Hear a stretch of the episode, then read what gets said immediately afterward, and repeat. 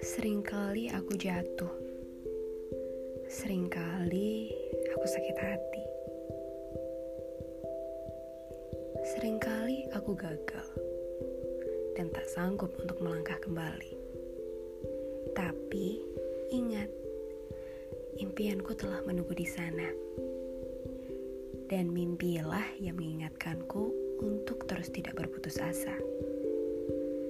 Karena nantinya kita akan menikmati mimpi-mimpi yang telah terwujud.